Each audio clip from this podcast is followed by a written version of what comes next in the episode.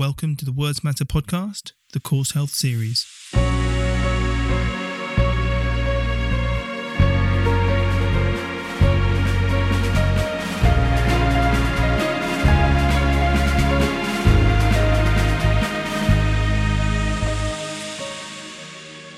Welcome to another episode of the Words Matter podcast. I'm Oliver Thompson. So, we continue our journey into the CauseHealth book, and this time I'm talking again with Dr. Samantha Copeland about her chapter 6, which is titled The Guidelines Challenge. Chapter 6 closes part 1 of the book, The Philosophical Framework, and the next episode, episode 7, represents part 2 of the book, which is the clinical application, where quite rightly I'll be speaking with Christine Price about her experience as a patient of complexity and her persistent pain. So, in this episode, Samantha and I talk about the original aims and purpose of clinical guidelines and how they were developed to operationalize evidence based medicine. We talk about the ontological and epistemological assumptions around causation that are built into guidelines. We discuss the tension between evidence based guidelines and a dispositional view of causality for understanding health, disease, and the effectiveness or not of healthcare interventions. We talk about the sorts of evidence and methods which make up clinical guidelines and the major problems and conflicts experienced by clinicians when implementing these in the care of individual patients. We talk about how guidelines should be developed to account for the particulars of the individual patients, meaning we need not just methodological pluralism, but a revised ontology of causation we talk about the different ways that guidelines can be utilized or viewed by clinicians, and the integration of guidelines with expertise, clinical judgment, and decision making. Finally, we talk about the lessons learned from the Oxford Guidelines Challenge conference, of which Samantha was a fundamental part of. And in the show notes, I've linked an editorial paper written by Samantha and colleagues, which outlines the major problems and positions presented in relation to guidelines and how dispositionist theory might provide some solutions to enable the better development and utilization of evidence based guidelines for person centered care.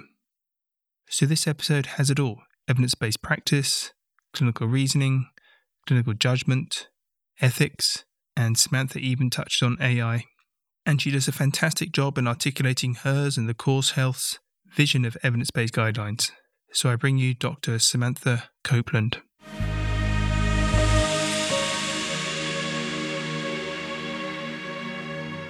So, Samantha, welcome back to the podcast. Thank you for having me. Uh, it's exciting to to get to do two of these.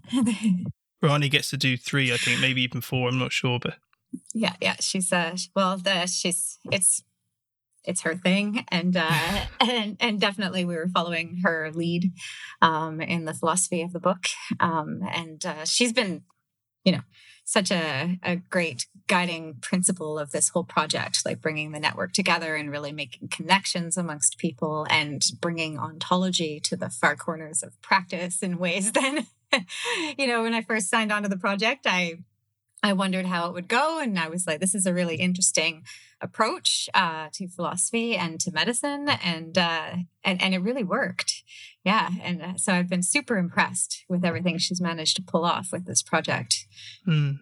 Yeah. The, it, the way that it's gotten clinicians to engage with philosophy, you know, even the fact that you know, a, a, clinician might be aware of something called ontology, or there's a thing, or there's a range of ways of looking at the world or knowledge, which really you only encounter. I only encountered during my PhD. You don't really kind of touch on those subjects unless you're really going to pursue a, a, a you know, there's a real intellectual or, or research purpose. But for clinicians, and you know, just going going by Twitter and social media and, and comments from colleagues, it seems like there is a there's been a real, I suppose, appetite, and we talked about this in the first episode, of how to use frameworks or how to give some kind of language or explanatory framework or conceptual framework to some of the problems encountered in practice.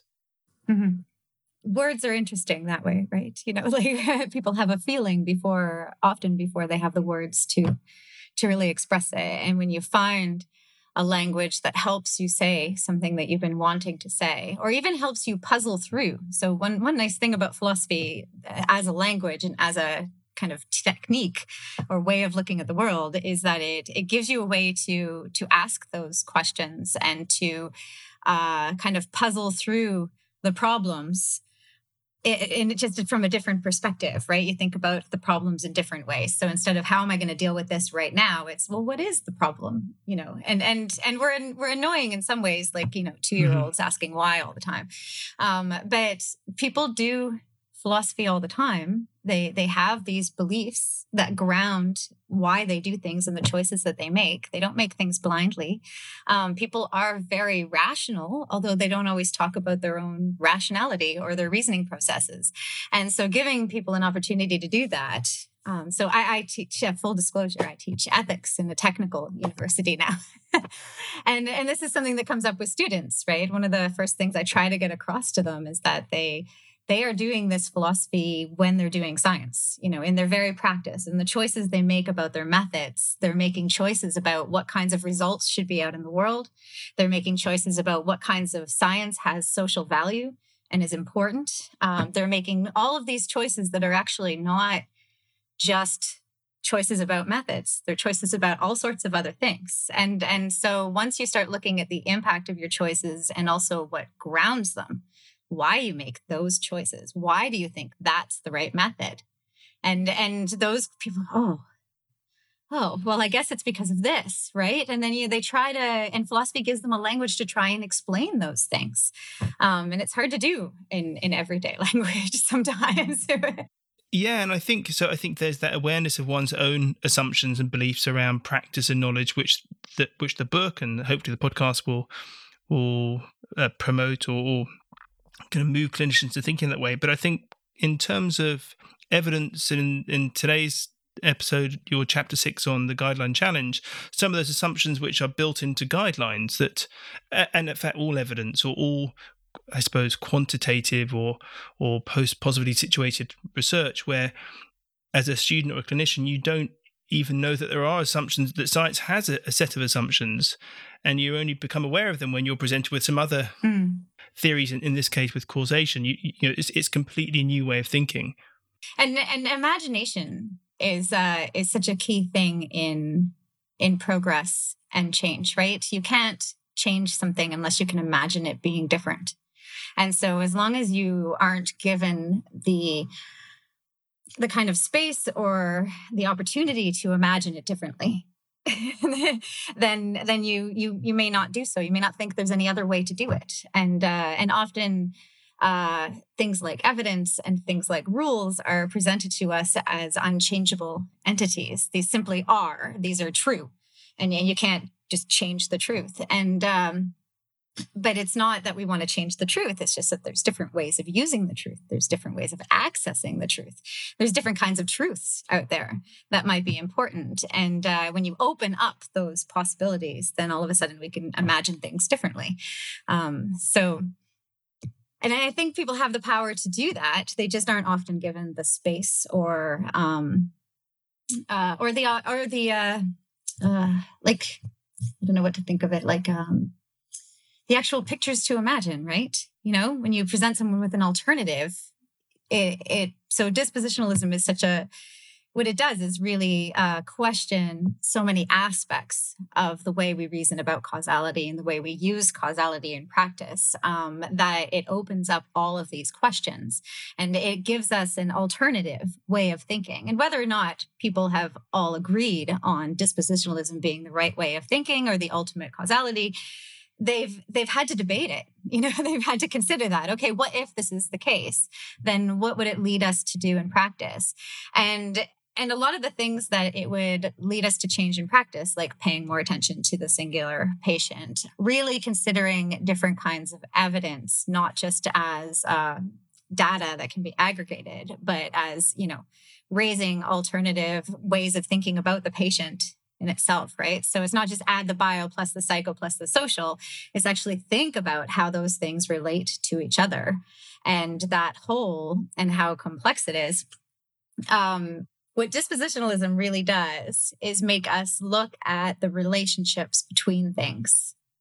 So, not just the kind of data we have or the facts about the matter, but how those things relate to each other. And that opens up a whole new space of consideration um, and a different way of thinking about holism and complexity. And because of that, what it does is it touches on things that first of all, clinicians have identified as wanting to be able to talk about. They want to talk about the relationships between things. They want to talk about the unique features of their patient, and they want to be able to deal with that. Um, but the evidence for those relationships isn't out there there's lots of evidence about the symptoms and the you know certain profiles but when you get a case of comorbidity for example and you have these interactions um, you have to think about the relationships between the one condition and the other condition and that space is really left empty by our current ways of thinking about evidence. And that space is clearly identified in dispositionalism as being key and the place we need to focus. And so I think as a theory, it's really interrelated with the kinds of questions that practice is raising every day and offers a different way of, of addressing those questions or a way at all of addressing those questions whereas our other theories leave them you can't even ask them completely and i think that's actually the appealing thing is that as warm towards things like evidence-based practice that clinicians might be, it it doesn't always kind of feel right, or it doesn't. It jars a bit, and you know they uh, that clinicians want to utilize evidence, but they want to kind of recognize the individuality of their patients. They're not quite sure how to reconcile those two things. Some of the explanatory or the theoretical frameworks which which are out there, like the biopsychosocial model or kind of conceptual frameworks of person-centered care, they kind of they help a little bit, but they don't really piece it all together. And so, like you said, there's a real gap in the market or gap in the theory, if you like, to help clinicians begin to to create this tapestry of of I don't know, tapestry is probably the wrong word. I just quite fancy using it, but there's this framework by which to kind of understand what's going on with their patients. Well, it's something in between, mm. right? It, it, this is what they're actually practicing. This is the thing, right? What what is actually going on in practice when clinicians actually care and treat their patients is they are living in this in between world. this is what I tried to kind of point out in the chapter, right? So we have good intentions on both sides. You know, on one side, we want to trust people so we have to build relationships with them. We have authority figures. We learn from each other in practice. A lot of medical practice is tacit knowledge, so it can only really be communicated by doing, right? So you have to train, you have to work with people, you have to learn from them. So it's very personal and it's very unique and individual and subjective in many ways. And that's a lot of practices like that. And we want that in a lot of ways because that's how we learn you know, how to practice medicine. But EBM has good reasons for coming in, right? We also don't want to just rely on certain authority figures.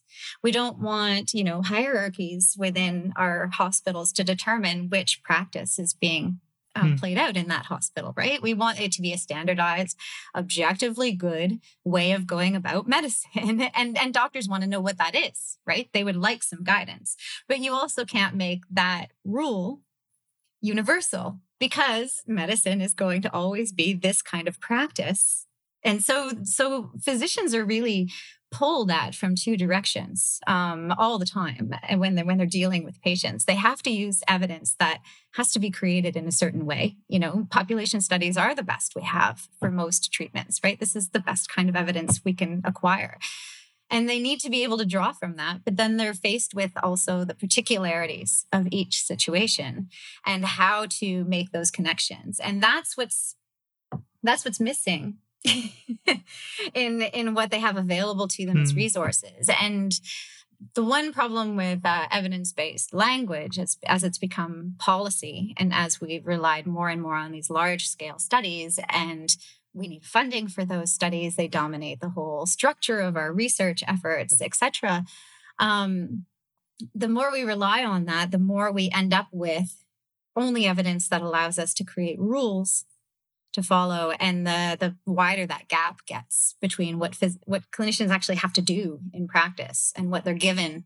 to use. And so so for me the idea of like why not see if guidelines can occupy that space right? Can we create that in between space where that kind of interaction between the clinician and their judgment and the evidence and the facts um, that are generally true and that we the, the things we know to be true how do we get those to actually interact and engage right? And elena's kind of worked on the scientific aspect of that through mechanistic evidence right? That we need clinicians to be actively contributing this kind of evidence to get that flow going. But it can happen in the world of guidelines and it does. Attempts are being made right? We're, we're bringing more and more actual clinician um, advice and judgment into play when we develop guidelines. And patients too patients too absolutely we've got patients um, involved in the whole process right and all through the process.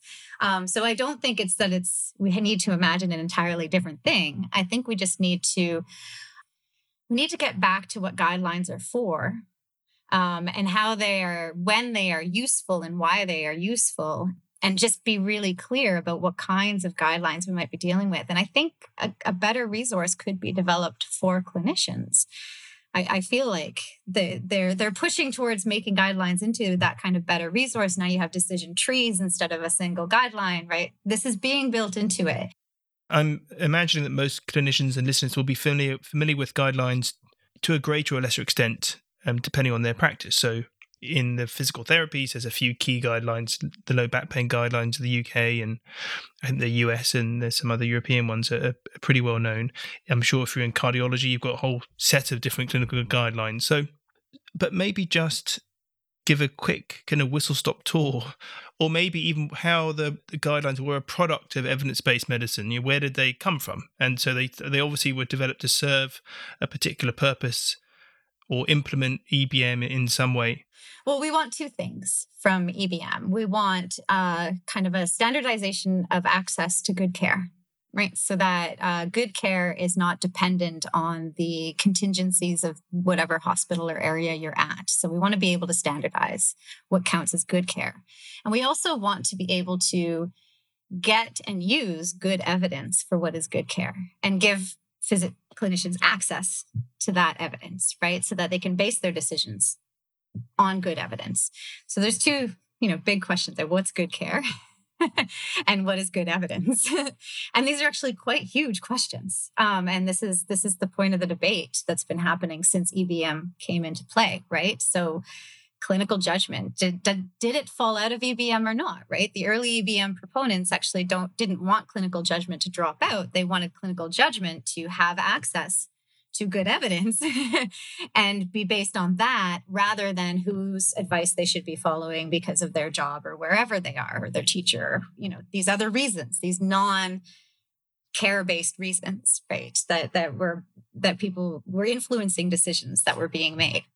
But in order to get that access to that evidence i mean they quickly found out uh, that doctors just can't read all those articles. And that was before you know the amount of articles that are being published now that was way back when you know it was actually reasonable to kind of try and access all of the articles on something. Before pubmed. Oh right you know and uh, and the, those kinds of databases like pubmed was developed in order to enable doctors to access the kind of evidence that they would need. But no doctor has that kind of time to look at the evidence to assess the evidence. Not all of them have the skills you know, as much as you try to train them into how do how do you assess different clinical trials, how many like that is there's a reason why people do that as their job, right? It is it is a whole skill set in itself. So you get things like Cochrane, where you do systematic reviews to make the evidence more accessible.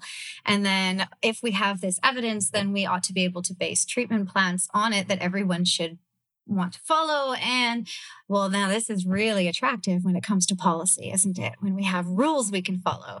Plus, we have standards by which we can judge the practice of doctors. So we can tell whether or not good care is being delivered because we have this guideline that gives us this standard by which we can assess good care.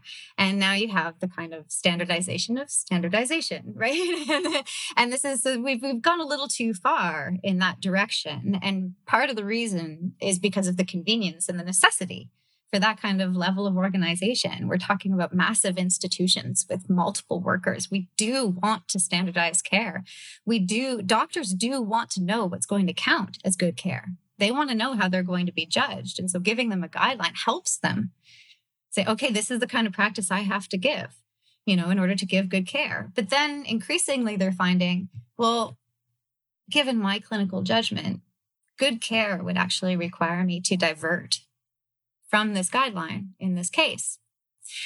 So, what I talk about in the chapter is this idea of rule utilitarianism versus act utilitarianism. So, if a guideline is, is a rule, if it's a good rule overall, then you apply it in every case.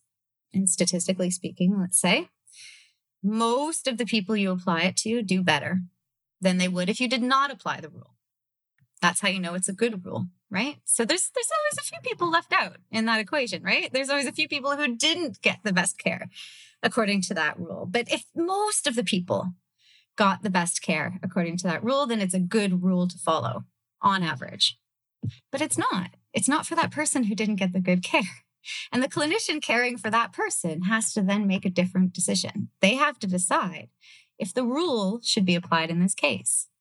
So now we don't have a rule anymore. Now, all of a sudden, we have to decide based on the evidence whether the rule is any good. And the clinician has to take that step back. And that's where the gap exists. Now they're left on their own, they're left swimming because they don't have that space. They don't have the granted authority to make that kind of decision without the guideline. They have to justify their decision, but they're not given the tools and the resources all the time to do that. And you see this in reflections. So there's a a quotation by Stephen Tyreman in my chapter where he talks about um, the, the Montgomery case and this kind of other considerations that need to be taken into account because we can't just judge a clinician on whether or not they follow the rule because the rule doesn't always apply. And and they know better. They they know enough about their patient and enough, enough about their situation to know or to at least be like yeah maybe in this case you know? So so rule utilitarianism can't be the way that we think about guidelines. It shouldn't be. And but it is. That's the public policy way of using guidelines. That's why we use guidelines. And is that the, is that the, the tram line term mm-hmm. where they're just these fixed paths of rules which you cannot deviate from? Yeah. And and you can if you're using them in a kind of public policy or public health manner, you can't, right? Immunization is one of those cases. We're going to look at this very closely in the next couple of years.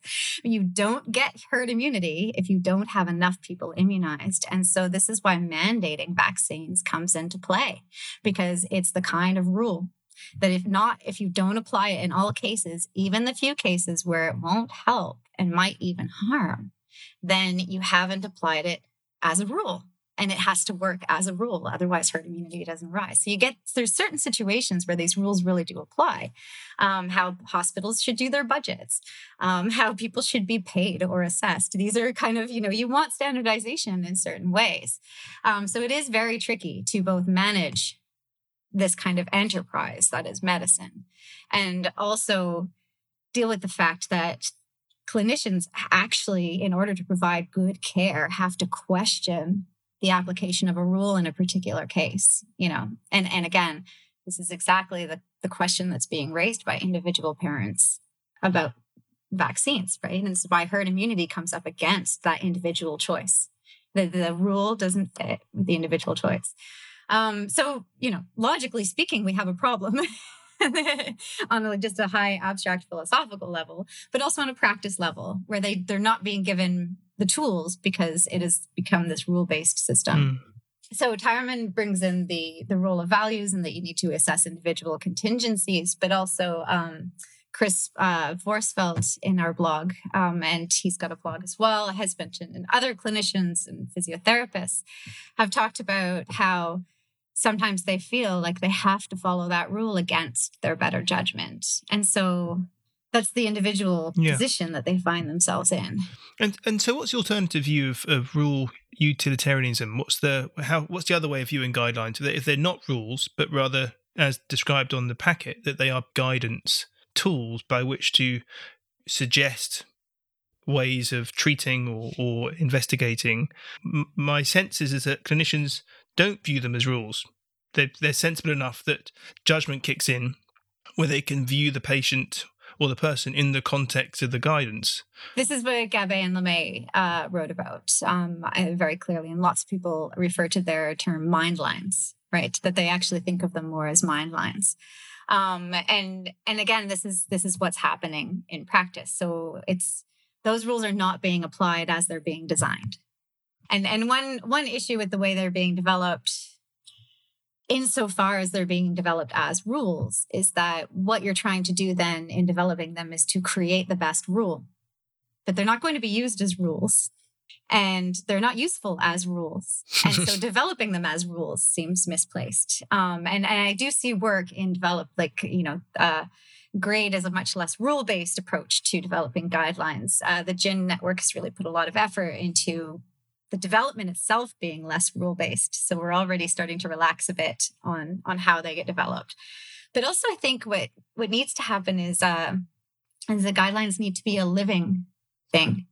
They they need to be continuously shaped, and uh, so so more of a living resource than than anything rule like and i think the more we even even the way we present them to people right? So while i've seen somewhere you know patients can go in and and through the guideline kind of uh dashboard you know they input their choices and their preferences and, and you guide them towards treatment path. And so but even that cultivates the kind of approach to treatment that there is going to be one right path for you. And we will know it ahead of time by the choices you make Whereas that's not that's not how it works. you start a treatment path and then you check in and then you adjust the treatment path and then you mm-hmm. check in and then you adjust the treatment path.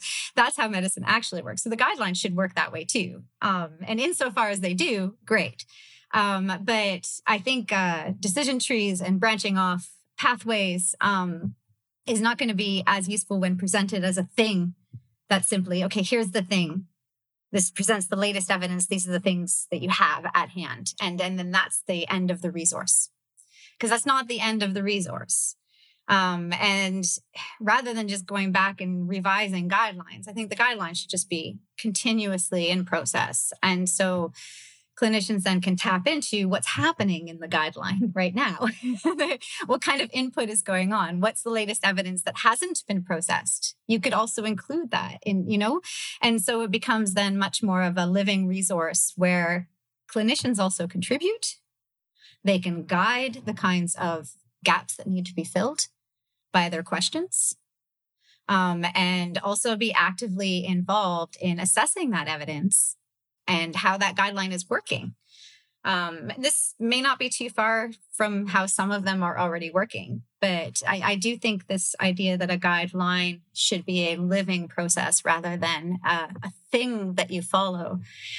So the problem with guidelines was there from the minute they were developed. I mean, at some point, I mean, they've obviously done good. So arsenic is no longer given for back pain because it's not on the guidelines. So, so clinicians aren't dishing out poisons yeah. to treat medically unexplained symptoms. So that's a mm-hmm. good feature. They've done a good thing.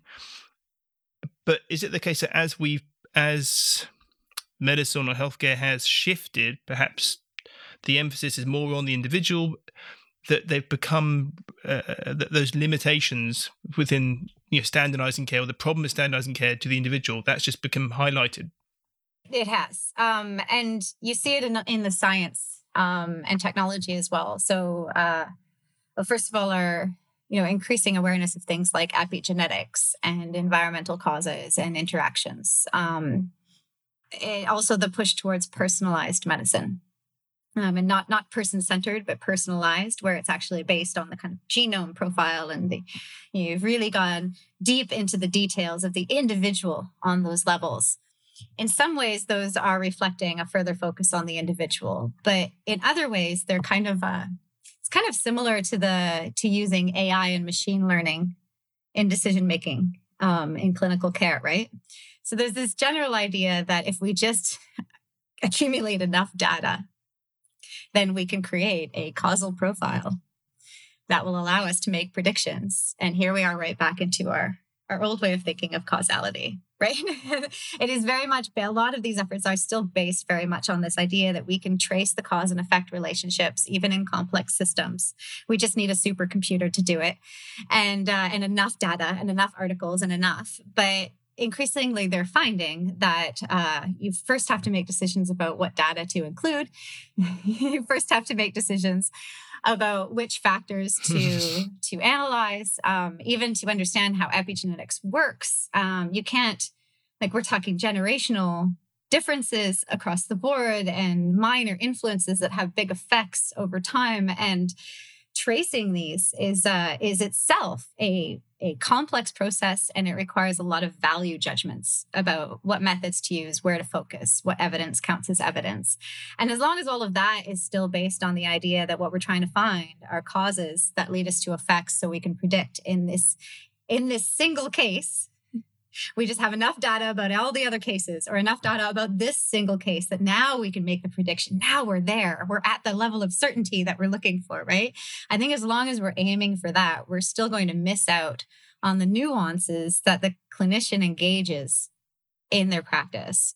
Um, because no matter how much data we might have on someone's genome, there's still epigenetics, there's still contextual factors, there's still going to be a need for a narrative and a dialogue and an adjustment and a reconsideration of how all of those causal factors might come together in this one instance.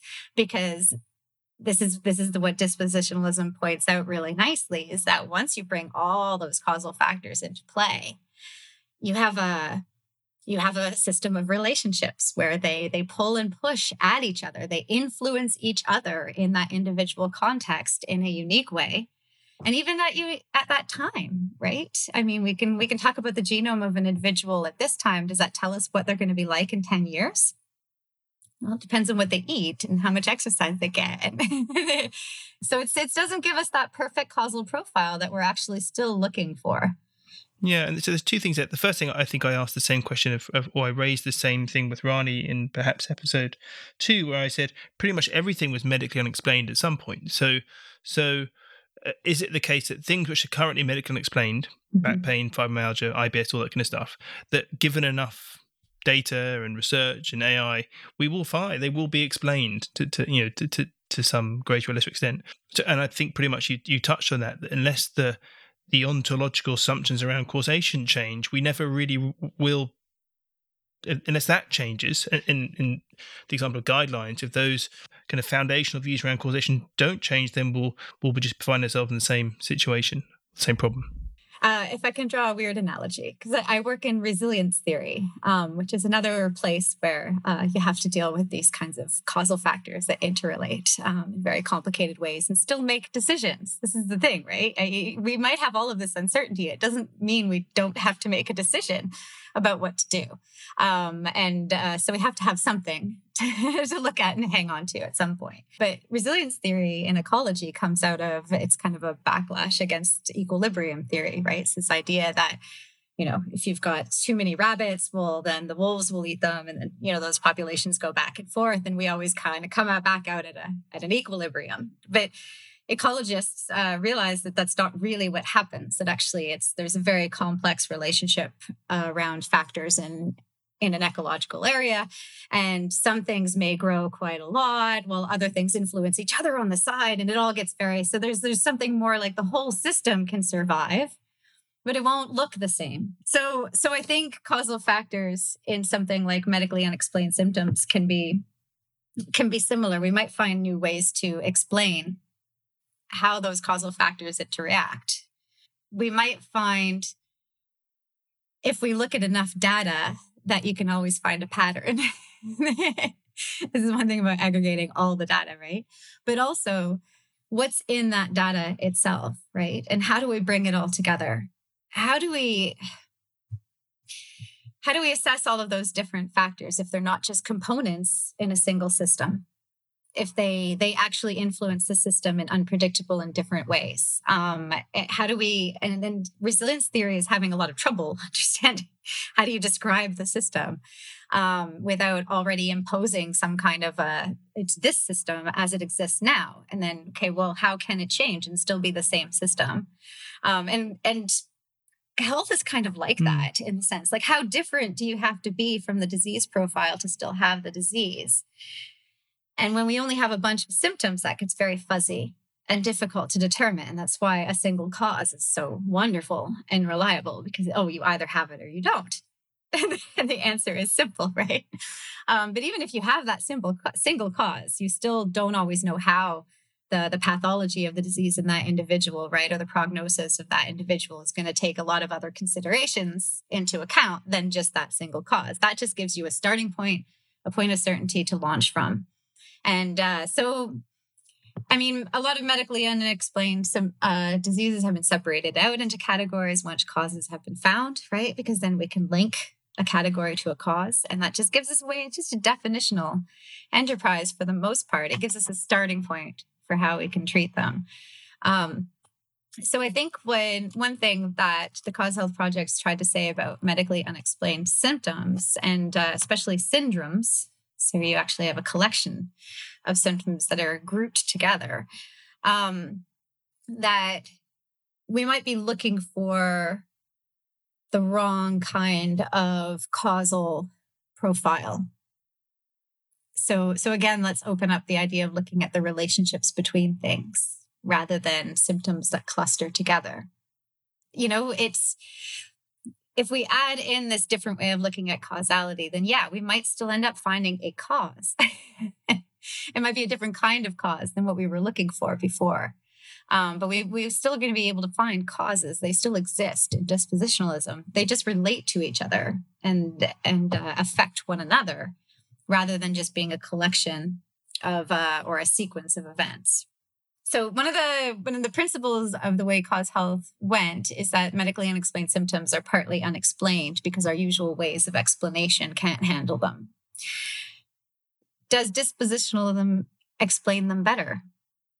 And this is the question, right? This is going to be the, it, it does offer a better way of understanding why these groups of symptoms might cluster together the way they do and yet be so different in the individual case. And they also it also allows us to understand why certain treatment prof- uh, approaches won't work for everyone. And this is one thing you're really finding in these medically unexplained categories is that uh, part of the conflict comes from some people respond well to some kinds of treatments and other people respond well to other kinds of treatments, but yet the entire category being grouped together is being judged as assumed to be, res- of course, they should be responsive to the same kind of treatment because they belong to the same category. And that that's where the mistake kinds of lie in right? So so dispositional at least gives us a way to understand why they might belong to the same kind of category and yet respond differently to different treatment profile, uh, programs and approaches. Yeah. If it is the case that dispositionalism gives us a better causal explanation for MUS so, if we had those better explanations, could you then test it? So, you would then hope that if we better understand how mm-hmm. a particular syndrome is developed or occurs in an individual, we can then map a treatment to that. But then, are we just applying a randomized control trial? It, it seems like we're kind of taking a step forward, but then taking a step back. But, but I suppose the proof is in the pudding. So, ha- to, to, it would have to, have to be some consequence to, to this better understanding, i.e., people would get better, faster, and cheaper.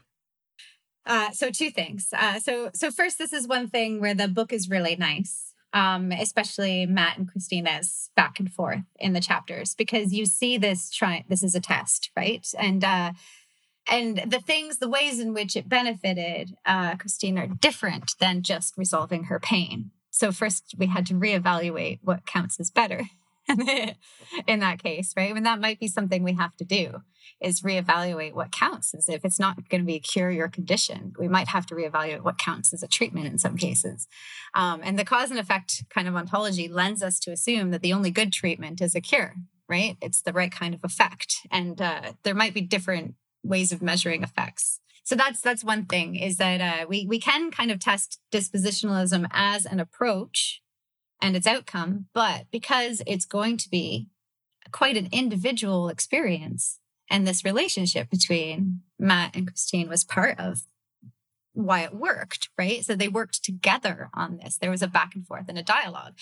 That's not always going to be possible. It's also going to be very context specific as well. So not only is the patient unique, but also the, the treatment and the whole way of planning the treatment becomes unique. And then now we're in the territory where it's very hard to measure with an RCT.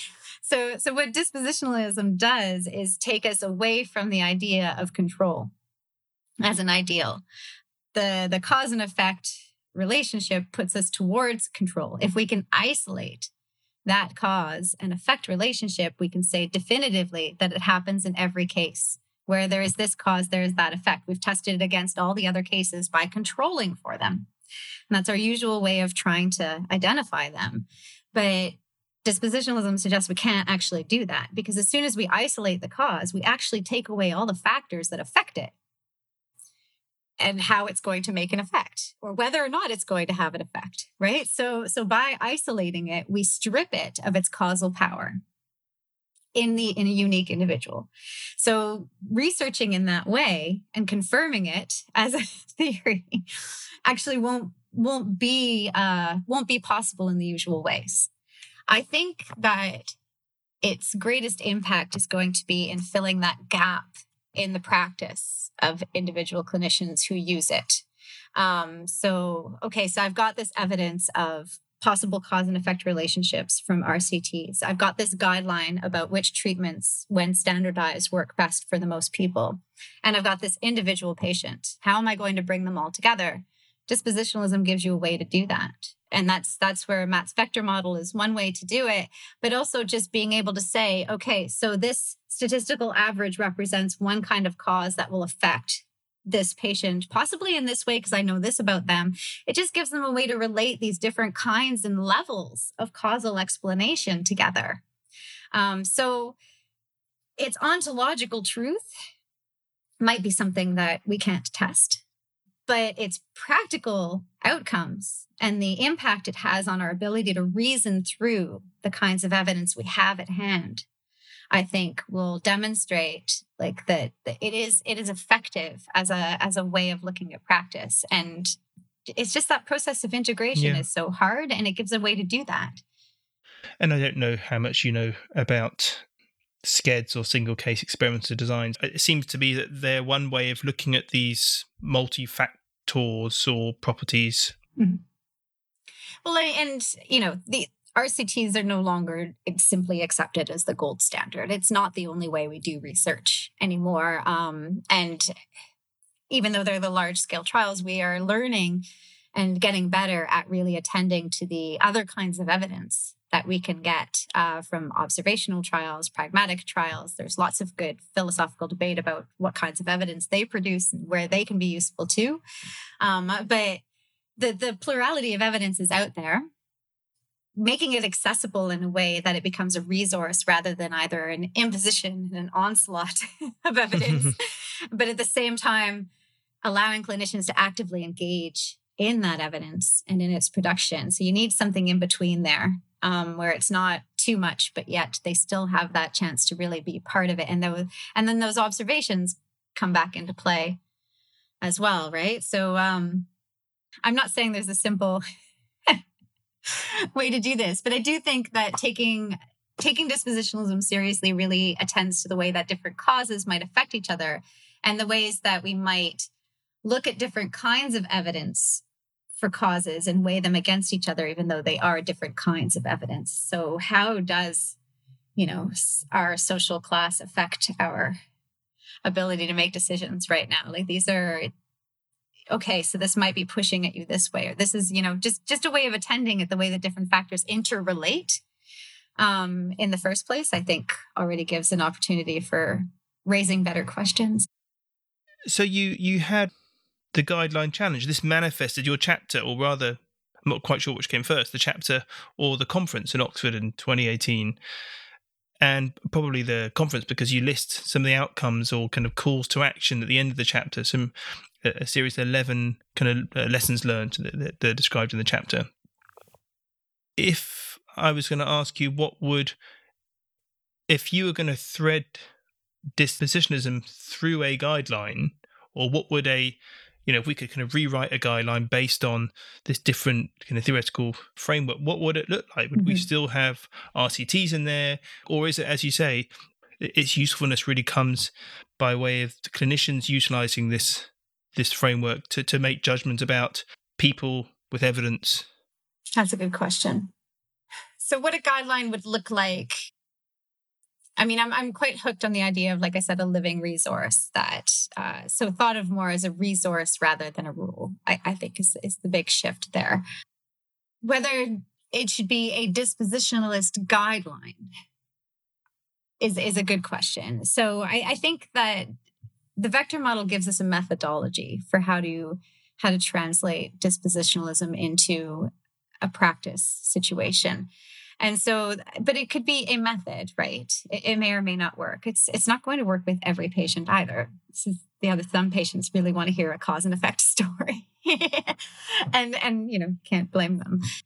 So working through that kind of scenario might be a good method for how the resources within a guideline could be used. So what are the different considerations that you want to ask?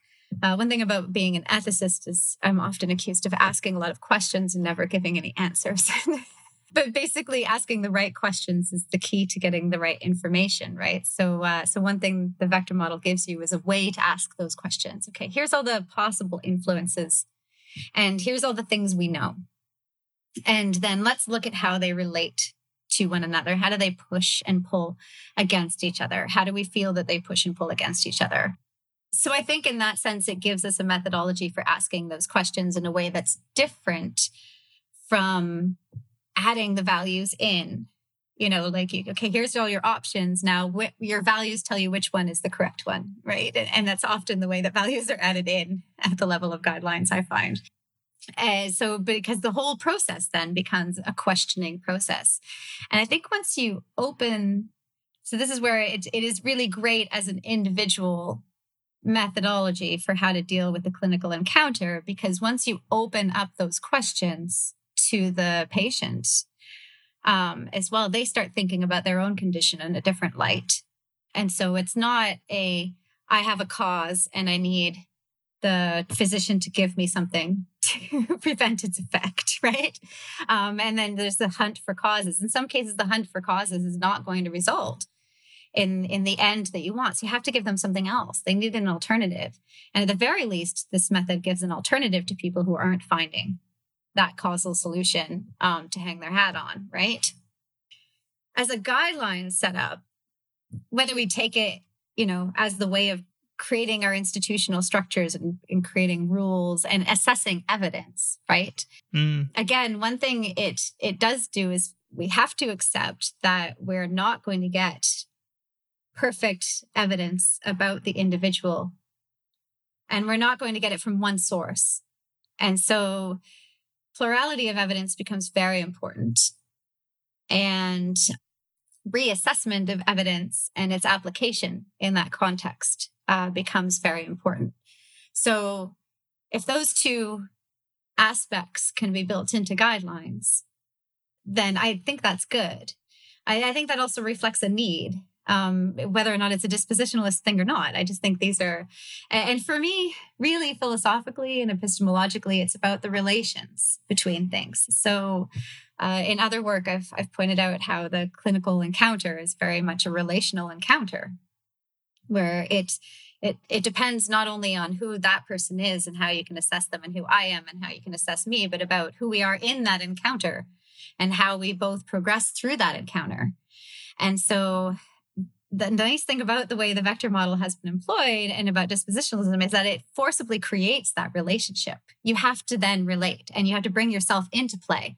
So Karen um, is one of Karen Engebretsen is one of our chapter authors, and she's been working uh, from a phenomenological point of view on this clinical encounter. And uh, one thing she does in her work is really forefront her impact on the situation.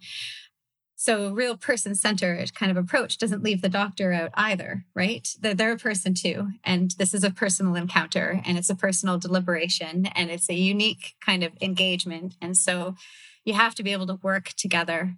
And what the treatment plan that comes out of that is going to be might change over time. Your goals might change.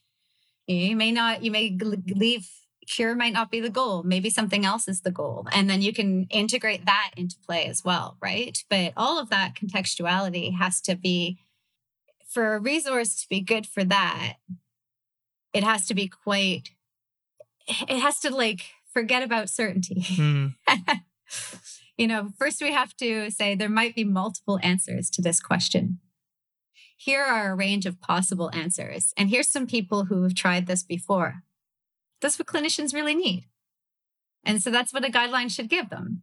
Yeah. Uh, what I think is great is that the idea that the vector model or dispositionism is both a useful framework for the clinician, but for the patient too, to begin to to find some kind of way forward given the uncertainty with things like mm-hmm. pain or medical unexplained symptoms? One of the tricks of writing this book and working on the project is not being a clinician. And uh, I'm also, I'm always extremely cautious about uh, imposing standards on others that are unobtainable. so you should do it this way. You know, as an outsider, I have everything to say, right? Um, but also on understanding how um, things actually come out in practice. So, so it might not have been the intentions of the EBM proponents in the beginning to create a bunch of rules that everyone would be pressured to follow. But that's just what comes out of the wash, right? You know, is what happens after policy and institutionalization and everything else. And understanding that context is uh, is really key before we go ahead and give advice. so, um, guidelines are tricky for me in that sense because they've been changing so much over the last several years. I, I, don't have a lot of access to them as an outsider. So, much of what I'm saying in the chapter is. Uh, it's not speculative because I'm drawing on experiences that others have shared with me. And the one, the conference in in Oxford was really lovely for that, where I had some suspicions about guidelines and I wanted to see if they were the case. And lots of people wanted to talk about guidelines as, as a problem. And so it was a really interesting bringing together of diverse frustrations and expectations um, and limitations uh, in what's happening in practice and also some good you know solid theory nancy cartwright spoke there as well about uh, how we can translate the results of a trial to a different context. Um, and we had some nice philosophy and and political encounter all mixed in together. And it was a really it was a really good experience in that sense. And it gave me this, this is what's kind of grounded the chapter in the sense that I'm thinking, you know, I'm which guidelines am I talking about? None in particular, right? I, I don't pinpoint a single guideline. I don't uh, I don't say that they're not doing the things that I suggest because they are doing the things that I suggest in many different ways, or at least trying to accommodate the kinds of problems that clinicians have been raising. What I'm doing is trying to suggest if we push it a little further, mm. you know, and we really think about those needs of the clinician, I really think the gap we've been talking about today is really important. That gap between the kinds of resources that you have, the kinds of positions that you end up being in when you're trying to bring those into play. And um, and I think we need a language to talk about that. And dispositionalism gives us that language. So I've tried to talk about how that gap could be covered by guidelines in the sense of being more of a resource kind of orientation.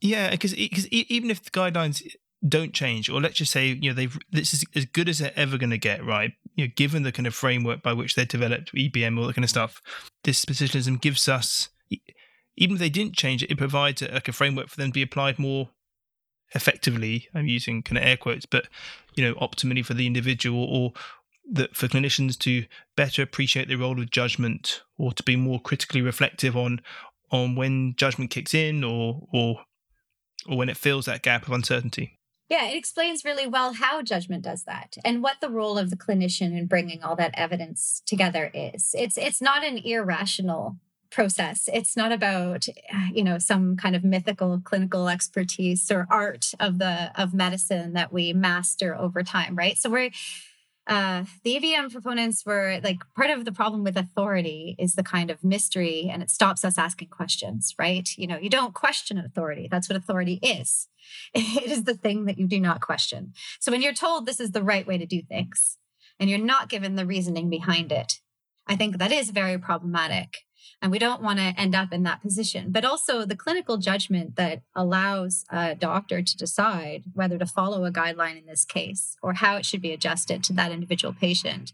It's not mysterious either. It's a reasoning process. We just often don't have the language to talk about how that reasoning gets done. And, and I really think dispositionalism is giving us that language. Here's what we're doing. We're looking at how these causes are influencing each other and and the relationships between the knowledge that we have um, about the situation and it's it's a rational process yeah because guidelines were developed at a time when there wasn't the the, the research into things like expertise or clinical reasoning or the nature of what it is to be a mm. expert or what the nature of expertise are so we have a, a better insight into how how clinicians are balancing these different forms of knowledge and making judgments. So in the absence of that, so it was all mystical and kind of dark arts. And how to, if we haven't got guidelines, how are clinicians doing what they're doing? It must be some kind of weird, hidden, secretive practice. So that perhaps there was a fear to elevate judgment because at the time judgment was thought to be kind of dark and mystical and unknown. But we know more now about it. We do. We do.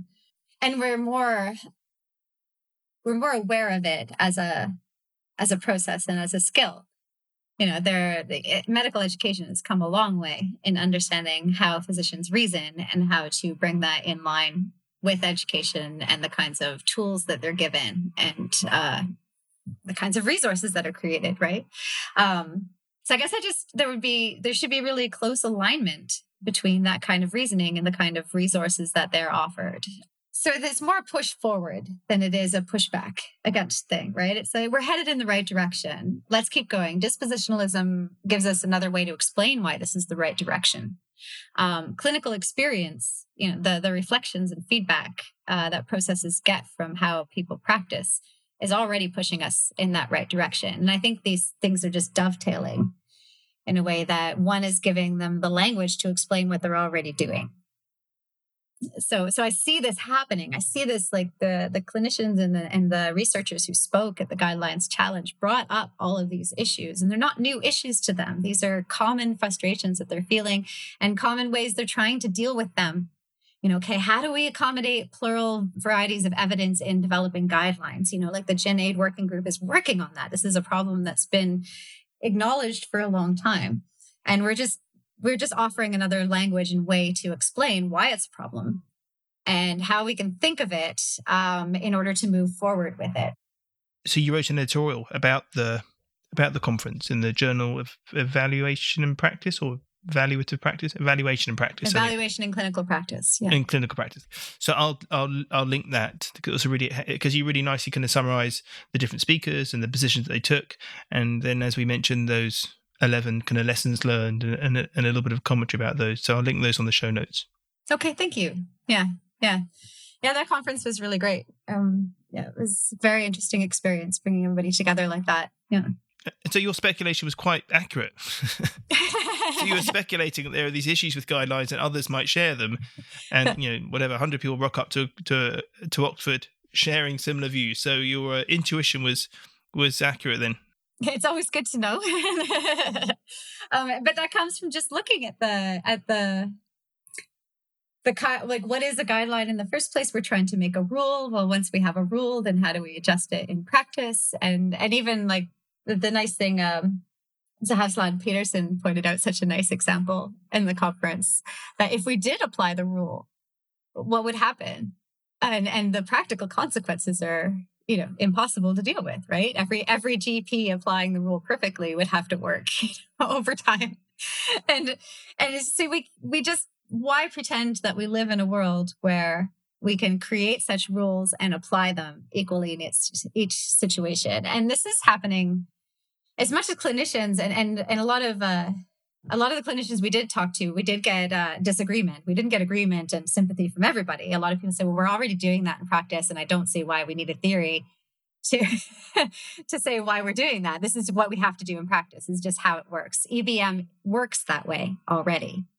Um, but in contrast to that, you have, for example, in Norway, while we were there, there was just this increasing public management of the health system. And uh, some of our network members were working directly against this kind of approach in their institutions, where there was uh, an attempt to just standardize things like how much time how much time you have with a patient which is a problem worldwide right now it's standardized down to such a small amount of time for most people that they can't do the kind of work we're asking them to do with dispositionalism. There's no time for vector drawing. it's like, I need your symptoms so I can plug them in and get the okay.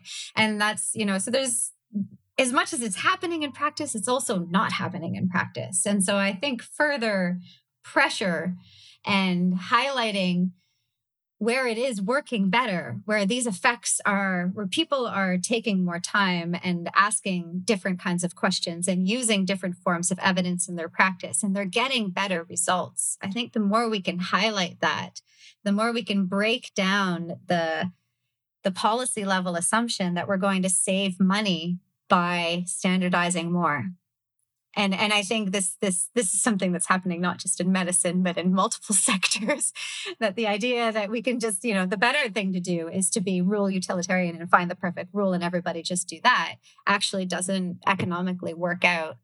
And it doesn't work out for care. And clinicians are noticing that where they're pressured into those situations. And we need more strong scientific arguments for why those policies are problematic because the way clinicians feel isn't cutting it. so, you know, philosophers get behind it. Uh, policymakers use dispositionalism to explain why, you know, longer time or different standards might be applicable.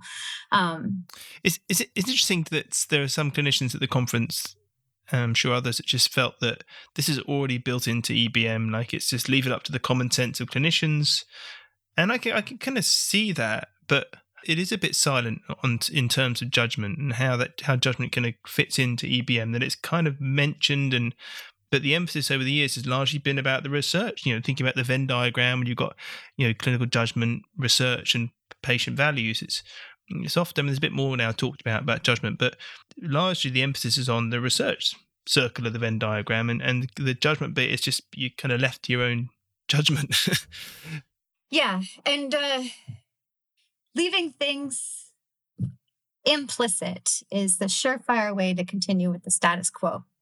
And again, this is in all areas of life, right? The, the more you assume that everybody already knows what they have to do, and you don't make it explicit as part of the policy and part of the, the, the said out loud approach to medicine, uh, the more you leave people alone and they and they bear that responsibility for figuring out what they're supposed to do alone and they bear it they they they're feeling it one thing that's come out of the covid crisis is the importance of on the ground thinking and clinical judgment is is gaining a bit of ground um, publicly, right? It's something that people are talking about that a lot of the really interesting innovations or in care and and dealing with the crisis have come from immediate emergency based interactions between doctors and clinicians and nurses. Hierarchies have taken a bit of a hit because everyone's mm. just dealing with the crisis. And so you see these stories coming out about uh, there was something on frugal innovations on Twitter today, but also um, on uh, how you know certain ventilator systems became used and uh, created on the spot and or how certain treatment procedures became changed and improved on the spot and how that got communicated in different ways.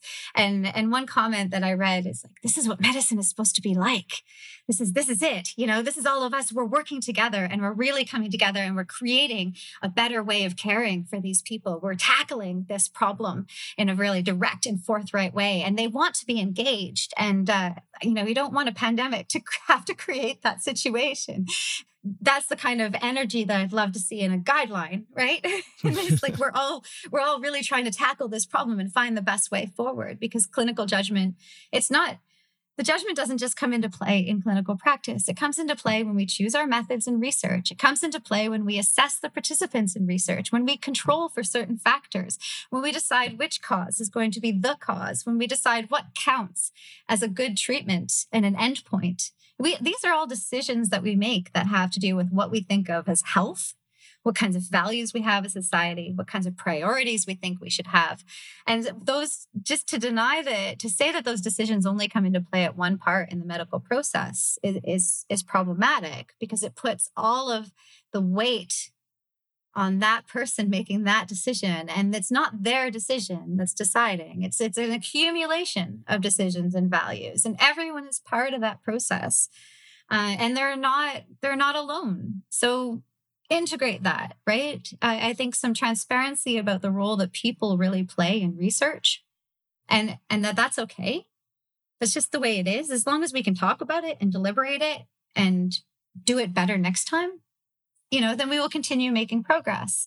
But as soon as we say, uh, everybody already knows that this is what we do.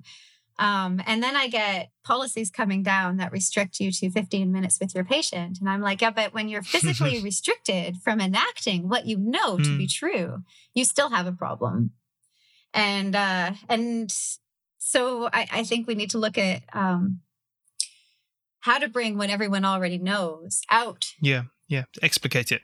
Yeah, yeah, make it make it explicit. You know, uh, these are not these are not physicians complaining about being rushed in their day mm. or overworked these are physicians who realize and recognize that we cannot apply the standards of care that they're being expected to apply with the resources that they're being given and uh, and when you have that kind of conflict uh, the more you just leave it on the individual mm. judgment mm. to decide whether that guideline is no, no, it's got to go back up. It's not their responsibility to make that decision. It's everyone's responsibility to give them the resources to make that decision well.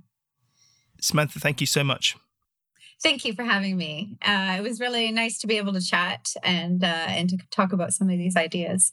Just to say, you know, reading the chapter, no one really knows where guidelines or the assumptions which are built into guidelines. They kind of just appear and they're taken as truth or fact. And these are authoritative pieces of knowledge that we must all kind of follow. So I think the chapter really, for me, just made me think so much more about where they came from, the assumptions which lie within them, the process you know by which they're developed. So again, if nothing more, it makes people much more critically aware of that as, as a source of, of knowledge or information. Well, that is amazing because that's exactly all I hoped to do, right? Of course, raise questions without answering them. Um, it's my specialty. like any good philosopher or ethicist, I guess. I try every day.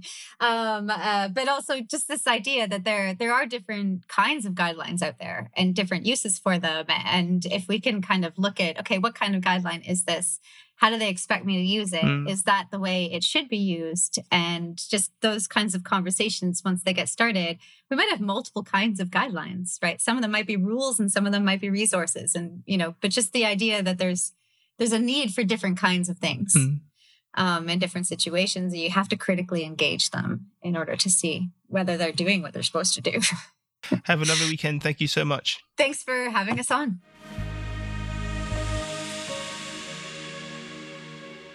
If you enjoyed this podcast, visit www.wordsmatter-education.com for all the show notes, resources, and blogs, and check out the online course in language and communication in relation to back pain.